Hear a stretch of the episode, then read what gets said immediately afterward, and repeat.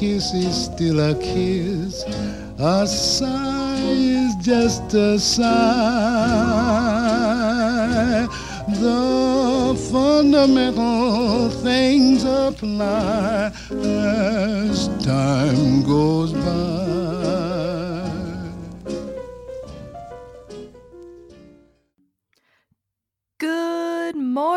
Vietnam, and good timely greeting to you, dear listener, whenever and wherever you happen to be listening from. I am your host, Kyla, and you are listening to Play It Again, Kyla, the appropriately titled podcast. Now, if you've seen Casablanca once, you probably think that I've simply inserted my own name into a famous quote from the movie for that title. But if you're a cinephile like myself who insists on watching and rewatching beloved films whenever possible, you probably know that that supposed quote which I'm referencing, Play It Again, Sam, actually never appears in the film. The simple Play It, Sam is often misquoted, giving rise to the phrase Play It Again, Sam, which has become so widely quoted it even became the title of a famous Woody Allen play and film. But I'm getting a bit ahead of myself here. I'm starting this podcast as a medium by which I can disseminate my love of film, and also to keep from driving my loved ones crazy with my constant ramblings. I think they're getting a bit tired of my diatribes, so I figured why not cast a larger net and annoy an even larger audience? In all sincerity, I cannot express the depth of my love for movies. I can't really remember a time when my existence wasn't influenced by film. My favorite pastime has always been watching and rewatching movies. C.S. Lewis has a famous attitude towards books that I agree with wholeheartedly and believe also applies quite well to movies. Lewis said that any book worth reading was worth reading more than once, and that the reading of a new book should always be punctuated by a return to an old and familiar one. I try to practice this formula in most creative areas of my life. Between encountering new books and films, I always try to return to one I've known and loved previously. Which brings me to the purpose of this podcast. I want to rewatch movies I love with the people in my life and see what sort of discussions these rewatches cause. More often than not, I'm going to try to discuss the film with someone seeing it for the first time to gauge the differences in the experiences of watching versus rewatching. I'm a big believer that there's no wrong way to experience films, but I do personally think there is a unique, incalculable value to rewatching. Occasionally, however, my guests will also be rewatching a film which is near and dear to them, and we'll be discussing from that perspective rather than one of us having entirely fresh eyes.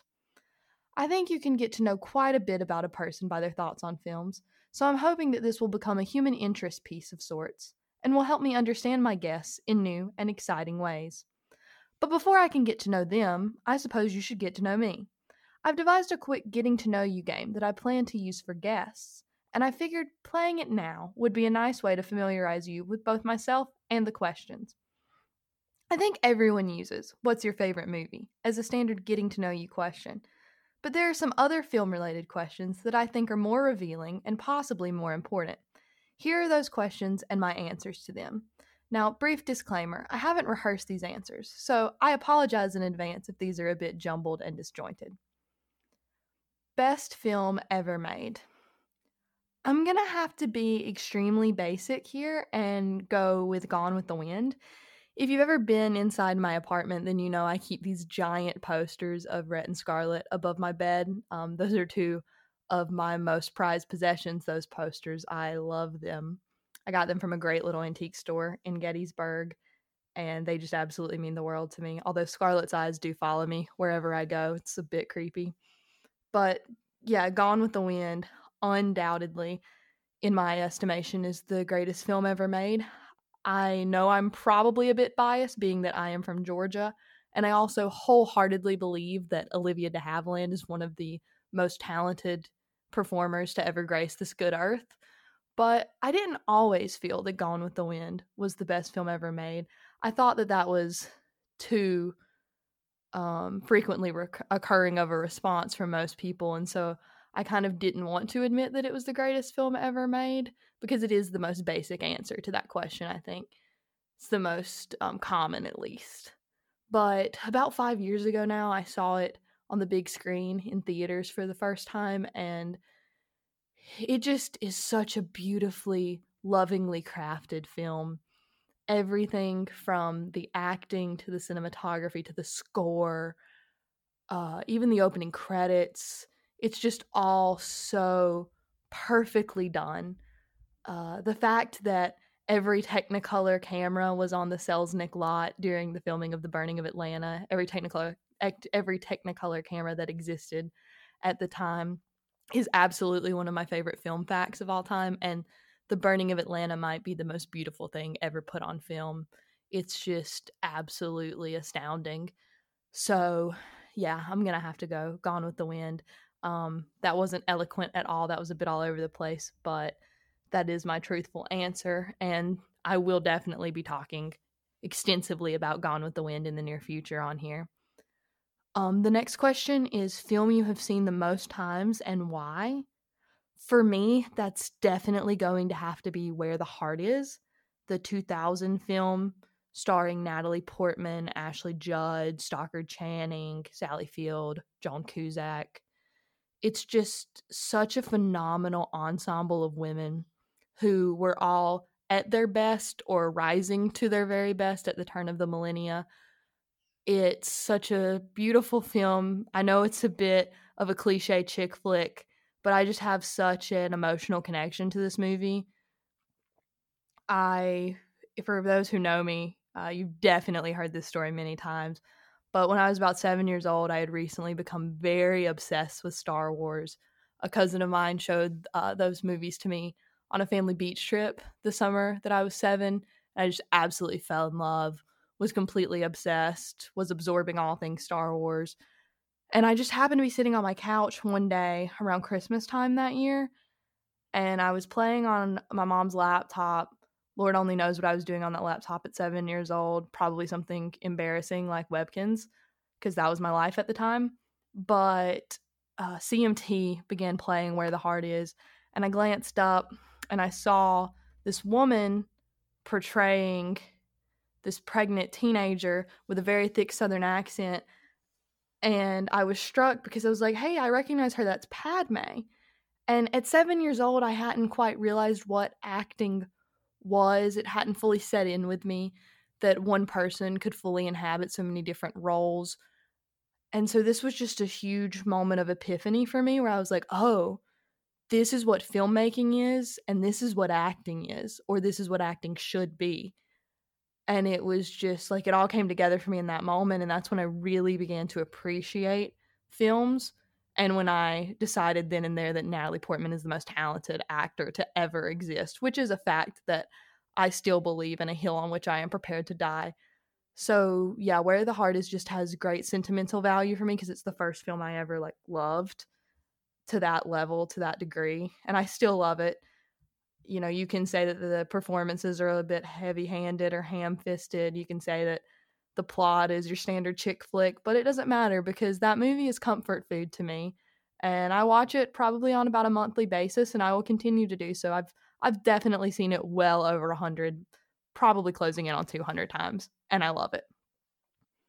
So the next question is theater or at home viewing this might be controversial. This this question is is hard for me. When I when I wrote it for guests in the future, I agonized over what my answer would be. And you know what? In the heat of the moment right here, I'm going to go at home viewing.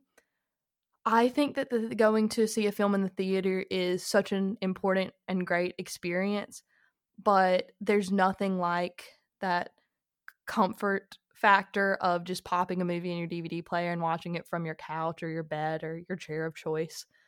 And I think that movies can be good in theaters, but the true judge of whether or not they are great is if they stand up during that at home viewing. And obviously, I'm partial to re-watches, and re-watches tend to occur at home. So, yeah, I love them both, but overall, I'm going to go at home viewing. The next question is earliest movie memory. This, I'm thinking really far back here, and I genuinely believe that my earliest movie memory is of Lady and the Tramp 2 Scamp's Adventure. I'm really dating myself here, um, but I was two about to turn three when Disney released that direct to video sequel. And I remember staying with my grandmother um, on a Saturday night, and she bought me that VHS. And I watched it that Saturday night. And I got up the next morning and we went to church. And after church, I just spent the rest of the day wearing that VHS out. And it's the first time I can remember doing that. But as soon as the movie ended, I rewound it and watched it again. I probably watched it like six times that one day and I just loved it. It's the first time a movie like got inside me like that, and all I wanted to do was just watch it over and over again. Don't know why Lady and the Tramp 2 Scamp's Adventure was the film that I had that experience with, but it was, and I loved it. Thankfully, I developed a bit more refined taste soon thereafter, and Lady and the Tramp 2 Scamp's Adventure uh, was soon displaced by Swing Time, the Fred Astaire and Ginger Rogers movie which is the first movie that I can ever remember definitively saying to people that was my favorite movie was Swing Time. I was a very, very strange young child, very strange three to four year old. And the last question is movie you think everyone should watch at least once? This is another really tough one. I have two movies swirling in my mind right now, and it's really difficult for me to choose one but that's what I'm gonna do because I feel like it would be kind of cheating to name two. So I'm just gonna I'm just gonna go for it. The first one that comes out of my mouth, and it's gonna be Charade, the 1963 film starring uh, Audrey Hepburn and Cary Grant. It's a Stanley Donen film. It's often referred to as the greatest Hitchcock film Hitchcock never made, because as I just said, it's directed by Stanley Donen, not Hitchcock. But it is a whodunit of sorts but it is just Audrey Hepburn at the top of her game, Cary Grant at what I would define the top of his game, even though he is a bit older in it, but it's my favorite performance of his. It's hilarious, it's witty. It has what I think might be the greatest opening credits of all time. Um, it's these beautifully animated words scroll across the screen and um, these different uh, just like geometric figures and everything. And it was absolutely astounding graphics to have at the time in 1963. Um, the score is great. The costumes, I mean, they're Audrey Hepburn and Givenchy, so they're beautiful. But what I love most about it is it has what I think is the greatest dialogue ever in any film. It's just the absolute wittiest, most brilliant dialogue. And yeah, so I think that's a film that everyone should see at least once. And I love recommending that movie to people because it's actually in the public domain. So it's accessible um, and free to absolutely anyone. So you should definitely check it out. I hope my sister isn't listening because one time she had a dog who ate my copy of Charade and I forced her to buy me another one. And now she's hearing that that movie is available free absolutely everywhere. So sorry that you wasted a few dollars on me there, Michael, if you're listening, but it was worth it because it's a great movie. The other movie that I was considering to answer that question with, I will definitely talk about in the near future. So don't worry, you'll get that answer eventually. But yeah, Charade. It's a movie everyone should see at least once. So that's me, and those are the questions I'll be using to introduce my guests in the future. I have quite a few exciting episodes planned and a great many movies that I can't wait to discuss with you. If you have a movie you want to hear me talk about, feel free to leave a review or comment. You can reach out to me at, at Kyla underscore Z underscore Percival on most social medias or simply Kyla Percival on Facebook. So feel free to reach out to me there um, and drop me a movie that you really want to hear me discuss. But I will be def- I'll be uploading an episode uh, in the next little bit here where I will be discussing Jackie, the 2016 Natalie Portman film. Is anyone surprised that the first film I'll be discussing is a Natalie Portman film? Probably not but I'll be discussing that with my sister, Miss Michael Riley Marlette. I wanted my first guest to be someone who watches movies in a completely different manner than I do, and no one is more different than me in every possible and conceivable way than my dear sister. She actually makes fun of me for the way I watch movies a lot, so hopefully she doesn't roast me too terribly. But we will be discussing Jackie, which is the movie I have seen the most times in theaters so you'll get to hear that story and all about our thoughts on that film. So definitely tune into that. Thank you for listening to my introduction. This is Kyla Percival signing off and saying I voted for Andy Kaufman.